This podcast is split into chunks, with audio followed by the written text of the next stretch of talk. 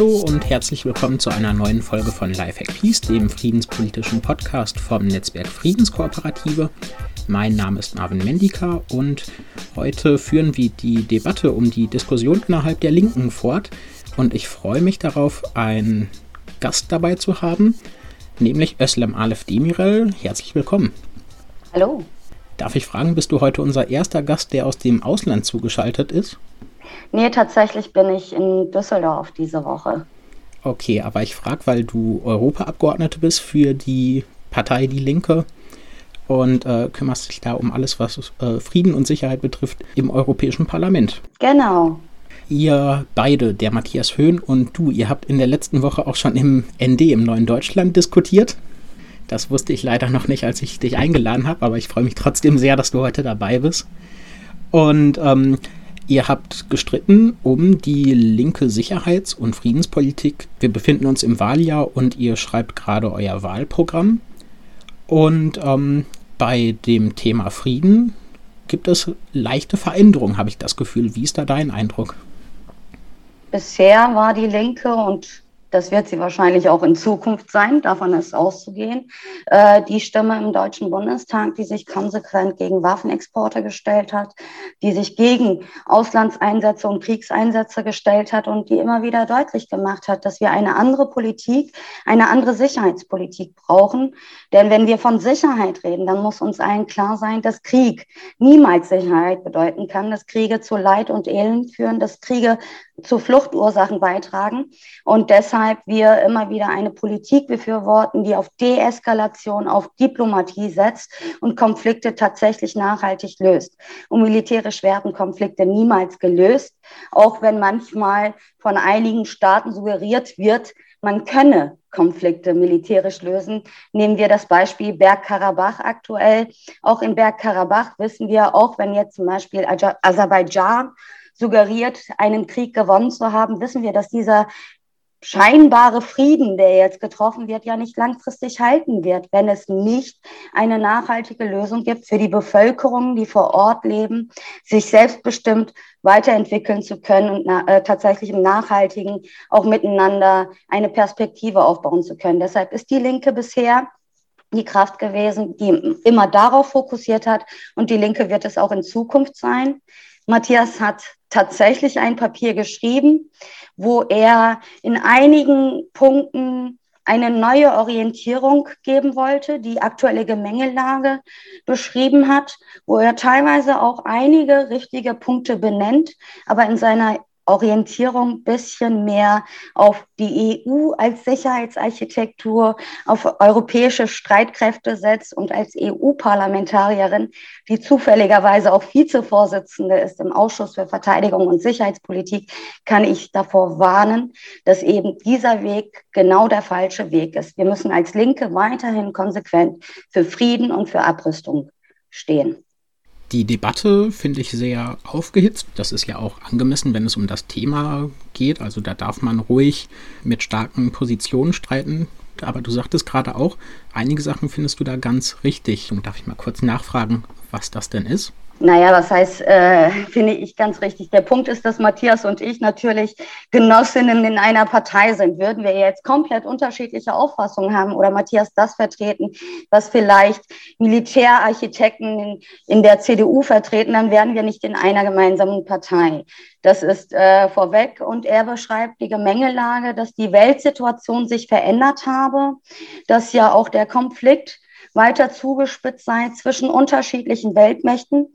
Das ist tatsächlich eine richtige Feststellung. Ich würde, ich weiß nicht, ob ich unbedingt davon sprechen würde, dass die Weltlage sich verändert hat. Ich würde sagen, die Konflikte und Widersprüche, die es gab, haben sich weiter vertieft und wir haben das gesehen, nicht zuletzt auch in den Handelskriegen, die unter alten Freunden, zum Beispiel Deutschland und den USA, sich wiedergespiegelt haben. Wir haben natürlich die Situation, dass mit China eine neue, größere ökonomische Macht in der Auseinandersetzung um den gesamten Kuchen in der Welt, sage ich mal, mit in Erscheinung getreten ist und dadurch natürlich Konflikte sich verschärfen und Kriegspotenziale sich verschärfen.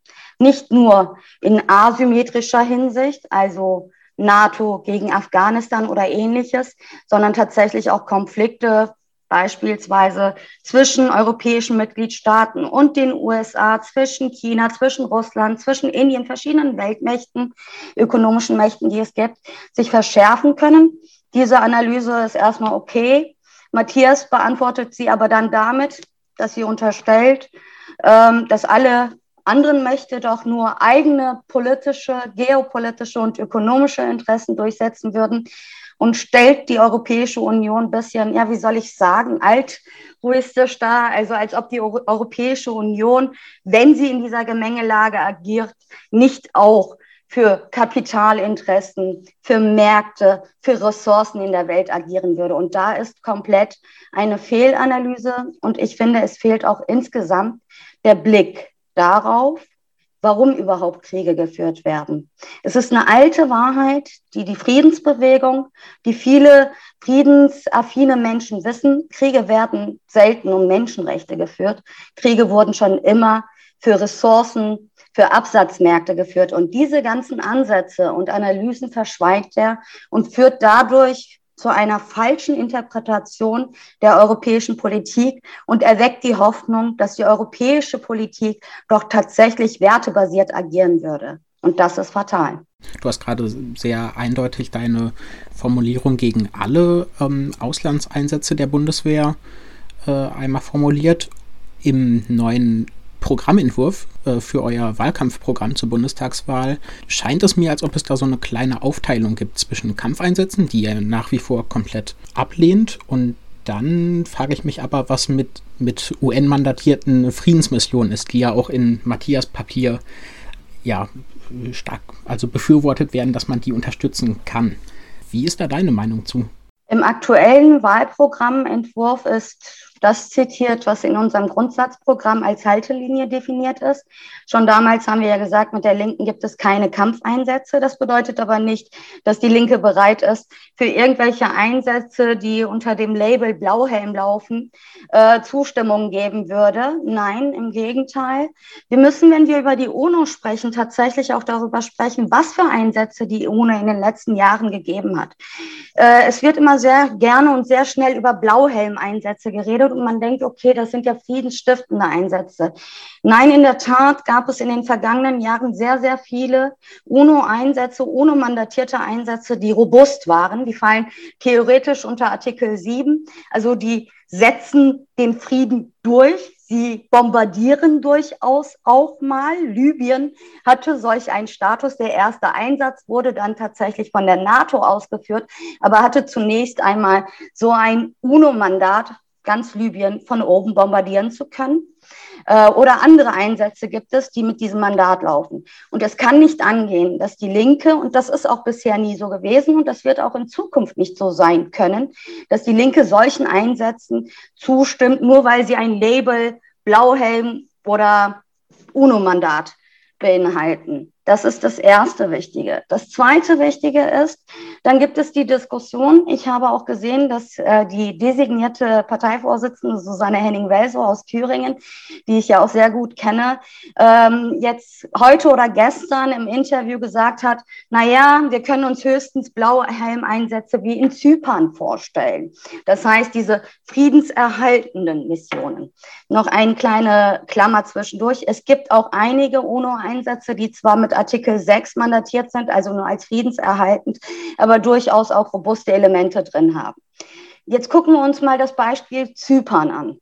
In Zypern ist die UNO im Einsatz, ich meine seit Mitte der 70er Jahre, wenn ich mich nicht irre, seit 74 tatsächlich stationiert mit 1000 Mann, ungefähr 1000 Mann Soldaten, weil es dort einen Konflikt gegeben hat.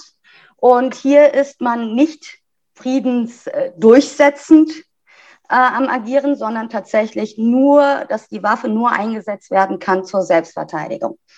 Seit 74, wir haben das Jahr 2021. Immer noch sind Blauhelme in Zypern quasi vor Ort. Wer mir jetzt erzählt, dass wir mit diesen Blauhelmeinsätzen nachhaltige Lösungen schaffen, kann an dem Beispiel Zypern, was gerne genommen wird, doch sehen, dass das eben nicht ausreicht. Wir als Linke müssen die Aufgabe haben, zu sagen, wir wollen Konflikte, wir wollen tatsächlich Probleme gelöst haben und zwar nachhaltig. Und ich suggerieren, dass man Frieden geschaffen hat. Denn da, wo Soldaten stationiert sind, ist kein nachhaltiger Frieden äh, gegenwärtig. Das heißt, unser Ansatz als Linke ist auch nicht, jetzt darüber nachzudenken, welchen UNO-Einsatz unter Artikel 7 man gegebenenfalls unterstützen könnte oder sollte. Ich bin da sehr, sehr skeptisch, sondern zu sagen, Konflikte müssen gelöst werden. Und wenn wir über Zypern reden, dann reden wir darüber, dass die Europäische Union und die UNO seit Jahrzehnten einen Konflikt nicht gelöst hat. Wir reden darüber, dass ein Land mehr oder weniger zweigeteilt ist. Und wir reden darüber, dass mit der Scheinlösung in Zypern heute zum Beispiel neue Konflikte eskalieren am östlichen Mittelmeer. Sie werden wahrscheinlich mitbekommen haben, im letzten Jahr Ausgehend um die Gasbohrungen, die es gibt im Mittelmeer, auch seitens der Türkei, hatten wir wieder eine sehr, sehr angespannte Situation zwischen Griechenland und der Türkei, der AKP-Administration und zwischen Europä der Europäischen Union und der AKP-Administration und zwischen Zypern. Das heißt, auch das ist nicht unser Ansatz. Unser Ansatz ist, eine Welt in Frieden zu schaffen.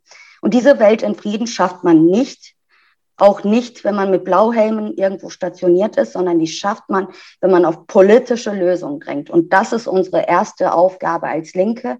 Und ich bin stolz darauf, dass wir als Linke die einzige Kraft sind, die genau das konsequent benennen bisher. Und ich bin auch zuversichtlich, dass wir als Linke das in Zukunft weiterhin tun werden. Und ich sehe da jetzt nicht die großen Veränderungen. Matthias hat sich gewünscht, dass es großen Zuspruch gibt. Es gab aber sehr schnell auch die Reaktion aus dem Parteivorstand, die ja einmütig, also bei einer Enthaltung einstimmig gefasst wurde, dass wir jetzt nicht eine neue Grundlage für unsere friedenspolitischen Positionen brauchen. Wobei ich auch sehe, dass er seitdem sehr viele Diskussionsveranstaltungen absolviert und es da vielleicht doch ein Interesse gibt. Diskutieren kann man jederzeit über alles. Die Frage ist ja, was in diesen Diskussionsveranstaltungen tatsächlich endgültig gesagt wird und welche Position eingenommen wird. Und wissen Sie, es ist nicht nur die Linke. Es Wir ist können beim so, Du bleiben übrigens. Oder du. Es ist, ähm, es ist doch so, dass auch die Mehrheit der Bevölkerung in Deutschland gegen Waffenexporte ist, sind, dass die Mehrheit der Bevölkerung in Deutschland nicht Kriege gut findet, befürwortet. Und das ist doch der Ansatzpunkt. Das ist etwas, was uns vereint mit dem Willen in der Bevölkerung, unabhängig davon, ob diese Menschen uns unmittelbar wählen oder nicht. Und das ist das, was wir weiter verkörpern müssen. Und das ist das, was wir als Druck aufbauen müssen, auch gegenüber den anderen im Bundestag vertretenen Parteien. Nicht wir sind diejenigen, die uns jeden Tag ein Geständnis dafür abverlangen, dass wir doch Blauhelmeinsätze unter Umständen befürworten könnten. Sondern jedes Mal, wenn ein Wahljahr ansteht, wird die Diskussion darüber geführt, ob die Linke denn regierungsfähig ist, weil sie ja nicht gewillt ist, zu Not Militär in der Welt einzusetzen. Von den Medien, von den anderen Parteien. Und ich finde, wir müssen nicht dieses Geständnis uns abverlangen, sondern wir müssen den anderen Parteien das Geständnis abverlangen, dass sie ebenso wie die Bevölkerung wirklich Frieden in der Welt erhalten wollen und dass dazu gehört, dass Waffenexporte vom deutschen Boden aus gestoppt werden. Überall in der Welt finden wir Krisenherde, wo deutsche Waffen mit eine Rolle spielen. Überall in der Welt finden wir Krisenherde, wo Kriege und Konflikte geschürt werden. Und darauf müssen wir Antworten entwickeln. Und ich bin dafür, den Spieß umzudrehen und den Druck auf die SPD, auf die Grünen, auf die CDU und FDP zu machen, dass sie ein Geständnis dafür abgeben, dass sie wirklich den Frieden verteidigen wollen. Das ähm, finde ich klasse. Es gibt aber auch einen Punkt, den hat der Matthias Höhn, glaube ich, in eurem Interview angesprochen. Und da tue ich mich so ein bisschen schwer, ob ich dem jetzt zustimmen soll oder nicht. Und er hatte, glaube ich, gesagt, ähm, das, was die Linke jetzt gerade macht, ist, dass ähm, sie hier mal ein Rüstungsprojekt äh, äh, skandalisiert und schafft, dass das gestrichen wird. Äh, und da mal, aber irgendwie fehlt so der große Gegenentwurf. Da ähm, habe ich irgendwie Bauchschmerzen oder ich habe Schwierigkeiten, eine klare Haltung dazu zu finden. Ähm, also ist es jetzt sinnvoller, wenn es vielleicht ein linkes Bündnis geben würde, wo möglicherweise die Linke auch nicht nur pazifistische Positionen vertreten würde, aber dieser gesamte Aufrüstungskurs, dass dem nochmal was entgegengesetzt würde, ähm, das dann müsste man nicht jedes einzelne Rüstungsprojekt immer skandalisieren, sondern hätte vielleicht einen Vorschlag, einen Gegenentwurf, wo insgesamt wirklich deutlich weniger aufgerüstet wird. Also ich selber bin keine Pazifistin, ich bin Antimilitaristin. Also ich spreche mich nicht dagegen aus, dass äh, die Selbstverteidigung wahrgenommen wird, wenn die Kurden in Rojava da als Beispiel auch die fortschrittlichen syrisch-demokratischen Kräfte gegen den IS gekämpft haben, dann ist das richtig gewesen. Das ist nicht die Frage. Also ich persönlich bin nicht Pazifistin, aber wir haben natürlich auch in unserer Partei viele Antimilitaristinnen und Antimilitaristen und auch Pazifistinnen und Pazifisten. Ähm, das ist nicht die Frage. Was Matthias ja macht, ist, dass er sagt, es gibt im Moment das 2-Prozent-Ziel der NATO, lass es uns halbieren und es auf 1% festlegen. Ähm, die Verknüpfung von Militärausgaben oder die Verknüpfung des Sicherheitsbedürfnisses äh, an das Bruttoinlandsprodukt ist für mich nicht verständlich. Ja, wir müssen abrüsten. Wir kämpfen als Linke gegen die Aufrüstungshaushalte, egal auf welcher Ebene, im Bund oder jetzt die erstmalig auf europäischer Ebene eingerichteten äh, Budgetlinien für Militär. Ähm, wir kämpfen dagegen. Ich glaube nur nicht, dass es richtig ist, wenn wir uns genau in diese Logik einlassen, uns an einem Prozentziel festzunageln. Also statt zwei Prozent sagen wir jetzt ein Prozent. Ein Sicherheitsbedürfnis wird doch nicht am BIP festgemacht. Und wenn wir zum Beispiel über dieses ein Prozent Ziel sprechen, dann müssen wir ja auch darüber sprechen, wie realistisch ist es. Ich habe mir extra die Zahlen angeguckt gehabt. Aktuell liegt das BIP äh, bei 3,32 Billionen Euro in Deutschland. Wir befinden uns in einer der größten Krisen, Wirtschaftskrisen, die die Menschheit erlebt hat. In dieser Zeit würde es bedeuten, 33,2 Milliarden Euro für die Rüstung auszugeben. Bei weiterem Aufschwung würde diese Zahl immer weiter nach oben gehen. Im Übrigen ist diese Kopplung an ein an die Wirtschaftsleistung an eines, äh, eines Landes doch auch genau dieser Punkt, was ich gesagt habe. Es geht bei Aufrüstung, bei Militärpolitik darum, ökonomische Stärke zu demonstrieren, ökonomische Stärke durchzusetzen und eigene Interessen durchzusetzen. Und dem würde ich mich entgegenstellen. Wenn heute die CDU sagen würde, nein, nicht zwei Prozent, sondern ein Prozent, dann würde ich sagen, sind wir jetzt nicht diejenigen, die die CDU dafür äh, verhauen würden. Das wäre nicht richtige Politik.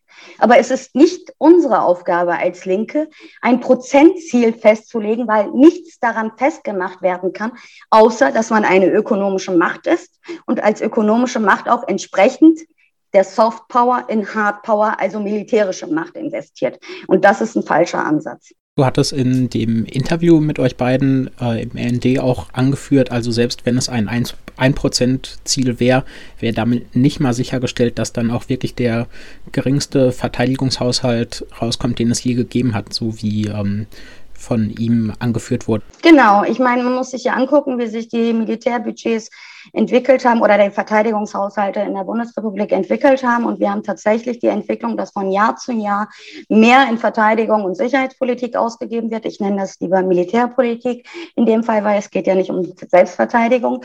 Und die Entwicklung, dass Deutschland ja auch immer weiter ökonomisch stärker wird und größer wird und wächst und wächst, würde bedeuten, dass auch unser, der Militärhaushalt der Bundesrepublik Deutschland immer weiter wachsen würde. Lass uns nochmal zurückkommen auf den äh, ganzen Themenkomplex EU.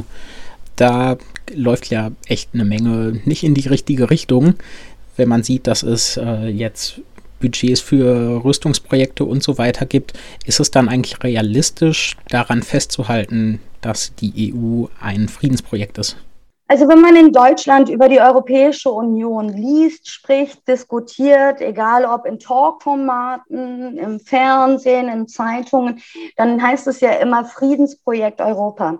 Wenn man sich drei Debatten im Sicherheits- und Verteidigungsausschuss im Europäischen Parlament anguckt, dann sieht man, naja, okay, die Rhetorik ist relativ offen. Also wir haben in Deutschland nicht die Rhetorik in der Politik, in der herrschenden Politik, dass man sagt, wir wollen unsere Interessen durchsetzen gegen China, gegen Russland, gegen die USA oder gegen wen auch immer und brauchen dafür Hardpower. Das wird hier nicht offen ausgesprochen. Es wird aber auf europäischer Ebene viel klarer ausgesprochen.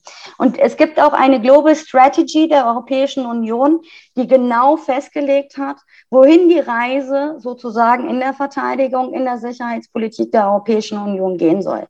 Und auch in diesem Dokument wird offen ausgesprochen, dass es darum geht. Also da werden verschiedene Regionen, auch die Seidenstraße und verschiedene Regionen benannt, die sehr wichtig sind für die kommenden Entwicklungen auf der Welt. Und dass hier ökonomische Interessen und äh, wichtige Handelsrouten durchaus bei Bedarf auch militärisch verteidigt werden müssen. Verteidigt in Anführungsstrichen. Herr Borrell, der High Representative, also der wie soll ich sagen, der Außenminister der Europäischen Union sagt es auch ganz offen. Wir müssen als Softpower, als Wirtschaftsmacht, können wir viel durchsetzen. Aber es gibt Grenzen, als Wirtschaftsmacht Sachen durchzusetzen, wenn wir nicht bereit sind, entsprechend auch militärisch aufgerüstet zu sein, um zur Not auch militärisch agieren zu können, wenn notwendig durch Drohgebärden oder auch durch heiße Kriege unsere Interessen zu verteidigen. Da ist die Frage, wer sind wir? Also wer sind unsere Interessen? Es geht, glaube ich, Marvin, so kann ich das frei sagen, nicht um deine, nicht um meine Interessen. Denn wir sind jetzt nicht die Ölkonzerne zum Beispiel, die am östlichen Mittelmeer darum streiten, wer die Gaszugänge haben kann. Es geht um klare Kapitalinteressen in dieser Stelle. Und genau diese Deutlichkeit müssen wir benennen. Das ist übrigens auch eine Schwäche von Matthias Papier. Matthias spricht von nationalen Egoismen, die dazu führen, dass Konflikte angeheizt werden. Er spricht zum Beispiel von America First. Natürlich bin ich auch jemand, der gegen nationale Egoismen und Nationalismus ist. Aber America First, also Trumps Mega-Slogan, war ja nicht darauf ausgerichtet, nur Nationalismus, warum auch immer, zu fördern, sondern es ging um Kapitalinteressen. Es ging darum, dass er gesagt hat, er will die USA als Wirtschaftsmacht in der Welt behalten. Wenn ich mir dann aber angucke, ja, die USA ist die größte ökonomische Macht, dass aber in den USA auch viele, viele Menschen obdachlos sind, gar ein Großteil der Bevölkerung noch nicht mal eine Krankenversicherung hat, dann ist das ja nicht die Interesse der Nation, in den USA, äh, das Interesse der Nation in den USA, was da durchgesetzt wird, sondern das Interesse von großen Konzernen, von Multimillionären und ähnlichem. Und deshalb müssen wir da auch klarer sein. Ja, wir sind gegen Nationalismus, aber Nationalismus wird auch bedient, nicht im Interesse der breiten Bevölkerung. Das gilt für die USA, das gilt für Deutschland, das gilt auch für Russland, China oder andere Länder. Also das ist doch ähm, das Klare, was man herausarbeiten muss. Und da sage ich, da habe ich eine klare Perspektive davon, wie ich die Welt und die Gemengelage und die Kriege und die Auseinandersetzungen sozusagen einordne und aus welcher Perspektive ich auf die Welt gucke. Ich gehöre zu der Klasse, die eben nicht große Produktionsmittel oder Konzerneigentum oder ähnliches hat. Und deren Interessen sind ganz andere. Und da ist mein Internationalismus auch ein anderes. Also ja, ich habe viel mehr gemeinsam mit dem Volk in den USA, sage ich mal, das für soziale Errungenschaften kämpft, beispielsweise, als jetzt mit Rheinmetall in Deutschland. Und unsere Aufgabe als Linke wäre zum Beispiel also diejenigen, die die Korken knallen lassen, je mehr Rüstungsexporte in die Welt gehen. Und diese Unterschiede müssen wir als Linke deutlich machen. Das wäre mein Hauptansatz. Gibt es denn auf europäischer Ebene auch ähm, Potenziale, die du sehen würdest? Ein großes Problem, das in dem Papier von Matthias Höhn beschrieben wird, ist ja zum Beispiel die Sicherheitslage nach Scheitern des INF-Vertrags. Und gerade da hätte ich mir gedacht, oh, das wäre doch echt gut gewesen, wenn es eine starke europäische Stimme gegeben hätte, die ähm, sich auf keine der beiden Seiten geschlagen hat, hätte, sondern beispielsweise mal gesagt hat, hey, der Vertrag hat auch ähm, Schlichtungsmechanismen äh, und keine, von, keine Seite von euch hat die in Anspruch genommen. Ähm, also ich sehe auch ein bisschen Potenzial da drin. Ähm, oder beim JCPOA, da hätte ich mir auch, also dem Iran-Abkommen, ähm, hätte ich mir gewünscht, dass es dann noch mehr Initiative, also mit noch mehr Power gibt, dass das Abkommen gerettet wird. Wäre das da nicht aber auch gar nicht so verkehrt, wenn es eine starke, also eine stärkere europäische Stimme geben würde? Also wenn es um Abrüstungsverträge geht, für die wir streiten, dann natürlich tun wir das alle gemeinsam. Also da ist aber überhaupt keine neue Erkenntnis in dem Papier, was Matthias geschrieben hat, weil das ist die Haltung. Und natürlich kritisieren wir, wenn Heiko Maas zum Beispiel nicht klar und hart und richtigerweise im Interesse der Bevölkerung in Europa darauf drängt, dass Abrüstungsverträge wie der ENF-Vertrag eingehalten werden, den Druck erhöht, da hier an dieser Stelle zum Beispiel auch gegenüber den USA, sondern parteiisch agiert, dann ist es etwas, was zu kritisieren ist. Das tun wir auch. Aber daraus ableiten zu sagen, deshalb brauchen wir europäische Streitkräfte, ist doch nicht richtig. Also ich brauche nicht europäische Streitkräfte, um lauter und klarer zu sagen, ich stehe ein für Abrüstung. Ich stehe ein dafür, dass der Frieden in der Welt verteidigt wird. Im Gegenteil, das muss der Fokus sein. Und insofern gibt es da nicht das Problem. Im Übrigen ist das doch genau das Beispiel, was deutlich macht, dass eben die Europäische Union nicht äh, frei von ökonomischen Interessen agiert. Das ist doch genau das, was ich sage. Ja, wenn die Europäische Union Frieden erhalten möchte in der Welt, dann brauchen wir nicht mehr Blauhelm-Einsätze, vielleicht auch unter äh, im Dach der Europäischen Union, sondern dann brauchen wir den Kampf und den Streit um Abrüstungsverträge. Und da kann ich aber auch sagen, das geht doch bei uns vor allen Dingen, wenn wir den Druck erhöhen darauf. Wir als Partei parlamentarisch, aber auch die Bevölkerung dafür, das nochmal deutlich zu machen. Sie machen es nicht. Sie machen es nicht. Sie reden davon, ja, wir brauchen, also es ändert sich irgendwas, statt dann zu sagen, als Konsequenz dessen, ob jetzt der Rat, also die Mitgliedstaaten der Europäischen Union oder die Kommission, wir müssen jetzt noch mehr fokussieren darauf, dass der ENF-Vertrag vorankommt, dass mit dem Iran jetzt nicht weiter eskaliert wird oder mit was auch immer fokussiert man jetzt darauf und sagt, okay, jetzt stellen wir erst recht neue äh, Budgetlinien auf, wo wir zum Beispiel in künstliche Intelligenz im Militärbereich investieren. Wir machen neue Großpanzerprojekte, wir machen neue Kampfjetprojekte, am besten auch alles mit künstlicher Intelligenz und ähnliches. Und das kann ja nicht die Antwort sein. Ein Hinweis vielleicht noch an dieser Stelle. Die Europäische Union ist eine Union, die selber also weil ja immer dieser Gedanke ist, es ist ja eine Werteunion. Wir müssen nur gucken, was die Europäische Union an den Außengrenzen gerade macht. Wir müssen sehen, wie viele Menschen tagtäglich von der Politik der Europäischen Union und den Mitgliedstaaten im Mittelmeer sterben. Wir sehen, dass die Europäische Union hat die sogenannte libysche Küstenwache die keine Küstenwache ist, sondern aus Milizen besteht, selber mit aufgebaut, Gelder reingegeben, um sogenannte Pullbacks oder Pushbacks zu ermöglichen. Also die libysche Küstenwache vollzieht Pullbacks, das heißt, sie ziehen die Leute aus dem Mittelmeer zurück nach Libyen. Und in Libyen herrscht ein Bürgerkrieg. Und in Libyen gibt es sklavenähnliche Märkte, über die internationale Menschenrechtsorganisationen mehrmals und Medien mehrmals berichtet haben. Von welcher Europäischen Union reden wir? Von welchen Werten reden wir, wenn wir über die Europäische Union reden? Oder die Europäische Union traut sich bis heute nicht, ebenso wie die Bundesregierung, Klartext zu reden, was den Fall Julian Assange angeht. Julian Assange und andere Whistleblower haben Kriegsverbrechen aufgeklärt und sitzen deshalb in Gefängnissen oder gefängnisähnlichen Einrichtungen in den Mitgliedstaaten der Europäischen Union oder in ehemaligen Mitgliedstaaten der Europäischen Union.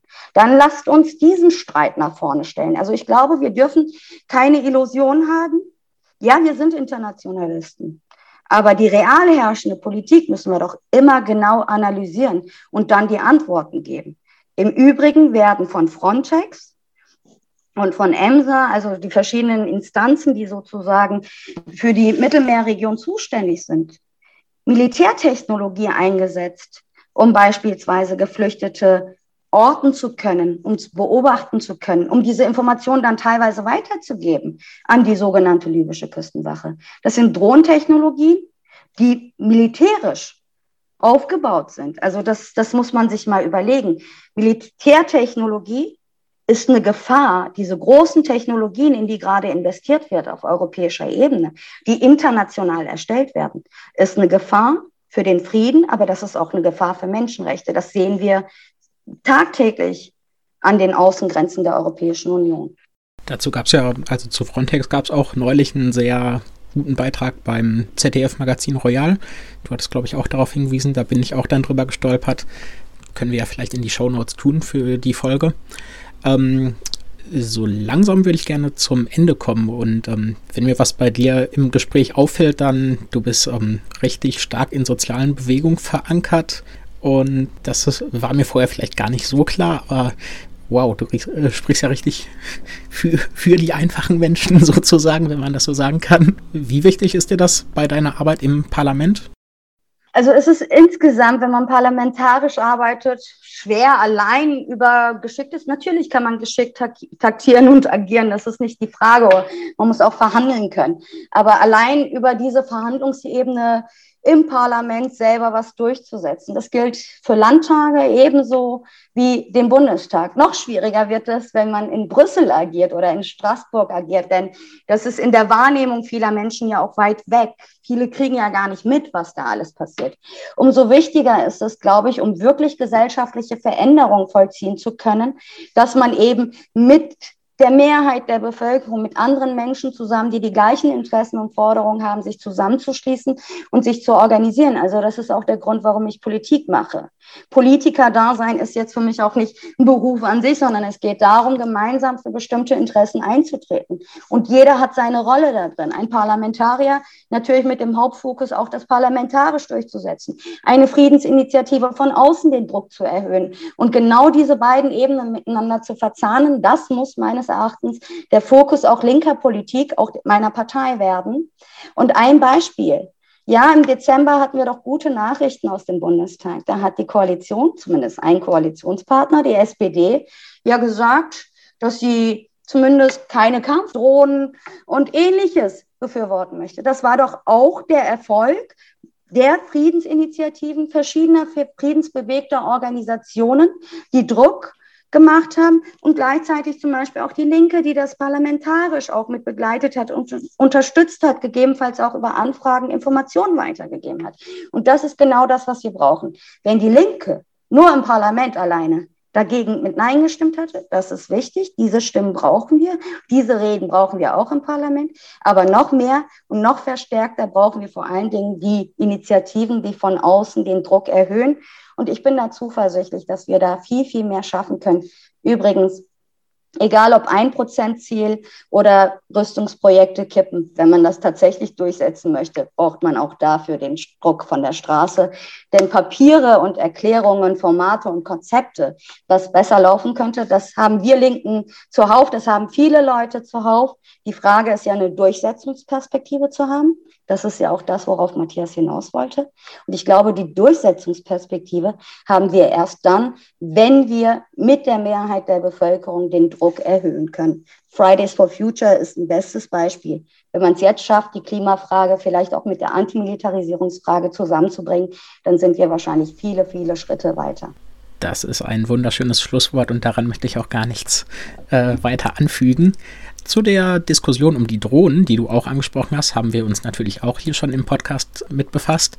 Das war die vorvorletzte Folge. Hört doch noch gerne rein. Ist, glaube ich, immer noch sehr interessant. Und ansonsten danke ich dir vielmals, Özlem, dass du dir die Zeit genommen hast heute. Und ähm, ich wünsche dir dann noch eine gute weitere Debatte in der Linken.